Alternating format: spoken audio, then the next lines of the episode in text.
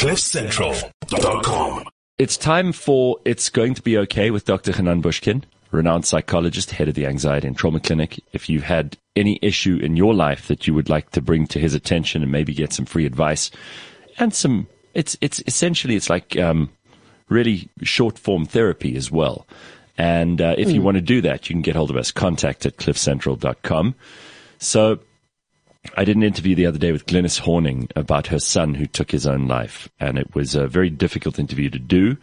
Um, I thought she was extremely um, helpful in, in, in describing what it is like and, and how raw and, and difficult it has been for her in the two years since her son killed himself to deal with all the things she's dealing with. And I'm glad that we managed to speak to Glynis, but I got an email from Debbie who said, wow, this interview left me numb. The sheer pain of losing a child is tangible from listening to Glynis. I'm a mom of two little kids, three and five years, and this topic scares the bejesus out of my husband and I. Right now, we're just focusing on trying to raise them not to be assholes. That's seriously our purpose in parenting. But the fear of being a helpless parent is terrifying. I wonder if this is something that Dr. Hanan could talk about the balance of getting our kids to harden the hell up versus empathy on how they respond to the world around them. So let's bring Dr. Hanan on. Hey, Dr. Hanan, how are you? Hey, guys, how are you? Good, very good. Um, I'm sure you heard the intro, and I've actually got Debbie here with us this morning, too. Hey, Debbie. Nice to see you. Morning, everyone. Morning. So, did I did, did, I manage to articulate the uh, the situation well enough for you, Debbie, that you want to have Dr. Hanan give us some ideas of what that difficult tightrope walk is in parenting? Yeah, perf- perfectly. Um, it's it really is something that my husband and I speak about all the time. Is we just want our kids not to be assholes. Um, because there are so many asshole kids around. And for me, the tough part is really kind of empathizing with them in a in a world where it is tough, but also saying to them, you know what, it's time to harden up. Right. So where is that balance? How do you strike that balance, especially in this? And that's what Gary said. Like that, that Glynis Horning interview, it really it struck hard. Um, like where do you know when to empathize? Are they anxious? Are they um, or is it just about saying, you know what, life's tough and this is part of life? I know I, I get very little, so probably a bit of a hard stance to take. But uh, yeah, that's that's what goes through our mind. Hmm. So, you know, um, raising children is probably the toughest job on planet Earth. And the reason why is because it's a constantly moving target in a constantly moving world, and there are no rules. And um, there's no manual to to doing this. You can't pick up a book on how to raise uh, healthy children because the truth is, if you had to write that book, um, the book that you would pick up in 1970 would completely change to the book that you pick up in 1980 and 1990, and certainly today, post-pandemic or during during the pandemic. So because the rules keeps on changing, the strategy has to keep on changing too. And what I'd like to advise all parents is that you must understand your kids are emotional human beings. They don't have the insight or the foresight to manage their lives. And I get a lot of pushbacks from, uh, especially the the new age woke parents that kind of give their children free reign to do whatever they want because they believe the decision needs to come from the child. And I turn to these mm-hmm. to these parents and I say, well, would you allow your child to, your one year old to run into a swimming pool or to stick its finger into a plug or to touch a hot plate? And they go, of course not. Yeah. And I say, exactly, because why wouldn't you? Well, because they don't have the foresight or insight of what's about to happen. So why would you allow them to make uh, these decisions when it comes to consequential things about their future? So then, then the parents say to me, well, what should I be doing? And I want to give you some perspective that might be really useful to you in raising your children?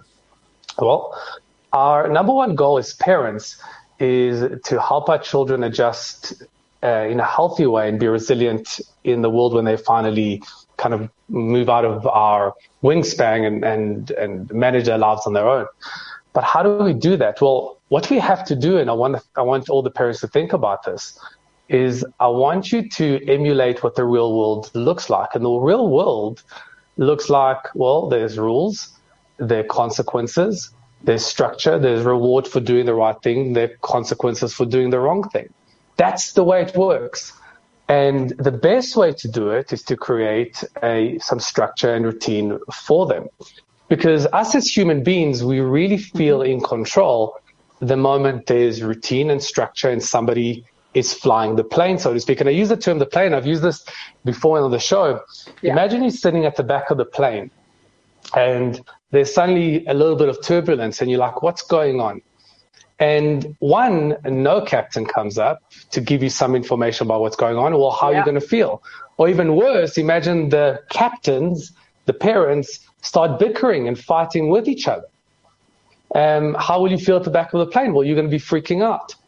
The, what you want is the captain to come along and go, here are the rules of the game. Mm. Here's what's going to happen. Here's how I'm going to manage it.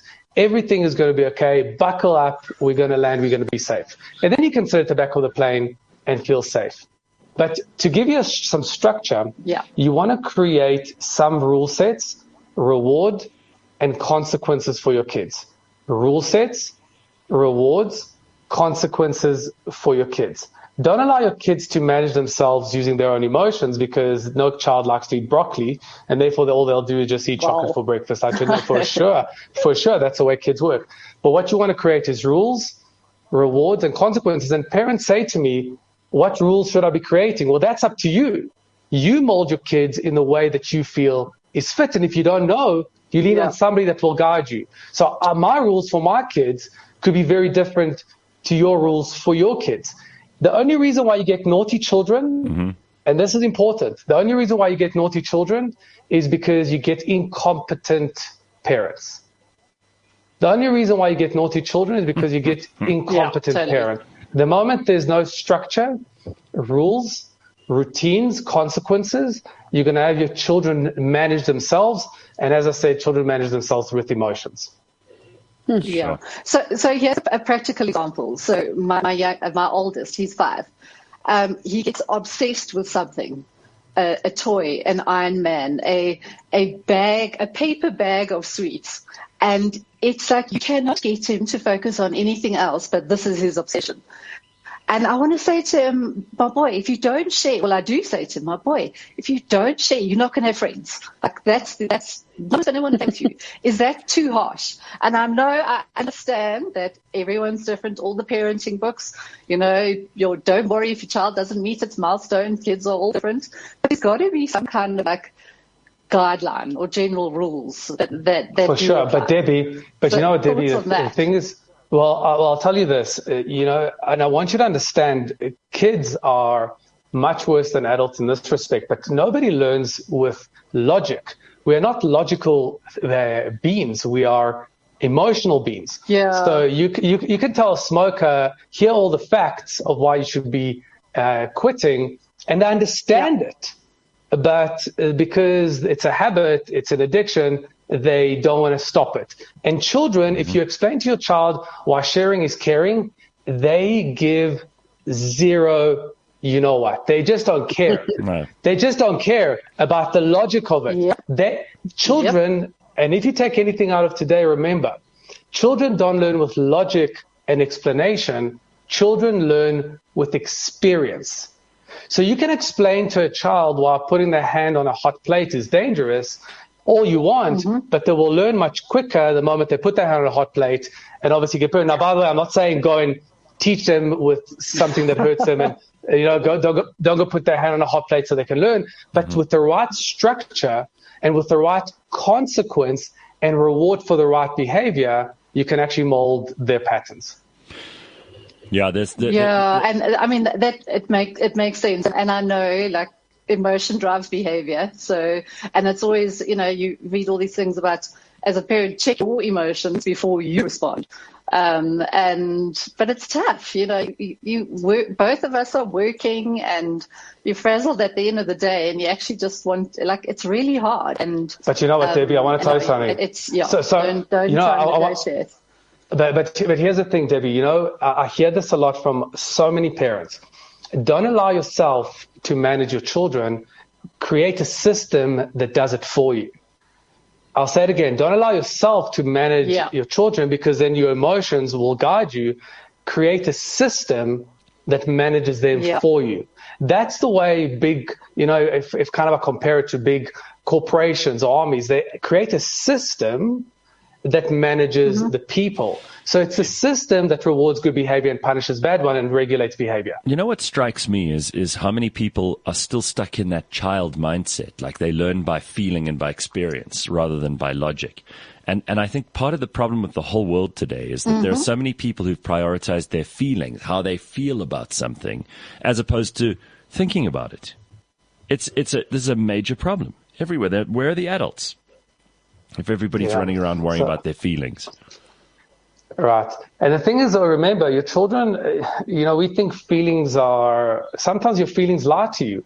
What you should fear, you shouldn't act. What you, sh- what you should fear, you don't. And what you shouldn't fear, you do. Sometimes your guilt is unreasonable. Sometimes your anxiety is unreasonable. Sometimes your anger is completely misplaced. So your feelings could lie to you. But Debbie, what I want to highlight, and I can be more specific, but I want you to create a system in your household that manages your children. Again, create some structure and rules and rewards and consequences for how you want your children to behave. So if you want your child, for example, to do more homework, well, that's possible. Even to an ADHD child, you can actually make them do more homework and sit down as long as you regulate that behavior with the correct reward and the correct consequences for not following through. Now, you know your child better than anyone else, and you can regulate and set specific goals that are realistic for them. But le- create a system. If, you know, we all need structure, whether, you know, eh, we call it a star chart for children, and that's Yeah. something that regulates children, but it's not just children. You know, you need structure when you're one day old, and you need structure when you're 101 years old. So again, if you get your child, if you want your child to behave in a particular way, create a system that rewards good behavior and creates a, uh, and punishes or punishes in inverted commas their consequences for bad behavior. Yeah. And when I see parents and they tell me my child isn't behaving, my child doesn't respond to the to the um, star chart, the answer is because your star chart sucks. Because your star chart sucks. That's that's the only reason why children don't don't follow the star charts. It's not because of your child. It's because your star chart your star chart sucks and you got to recalibrate it. Yeah. Yeah, and, and I suppose it's all about making sure that the star chart is relevant to that child because I mean, my, my sister and I, we're very close family. I've got two two nephews. They our kids are three, four, five, six. And what works for her kids, like she gets so frustrated with me because, you know, her kids are, are very different, obviously. And she's like, don't let him get away with that. And I'm like, it's not going to work if I shout at him or scream at him. He's just going to spiral.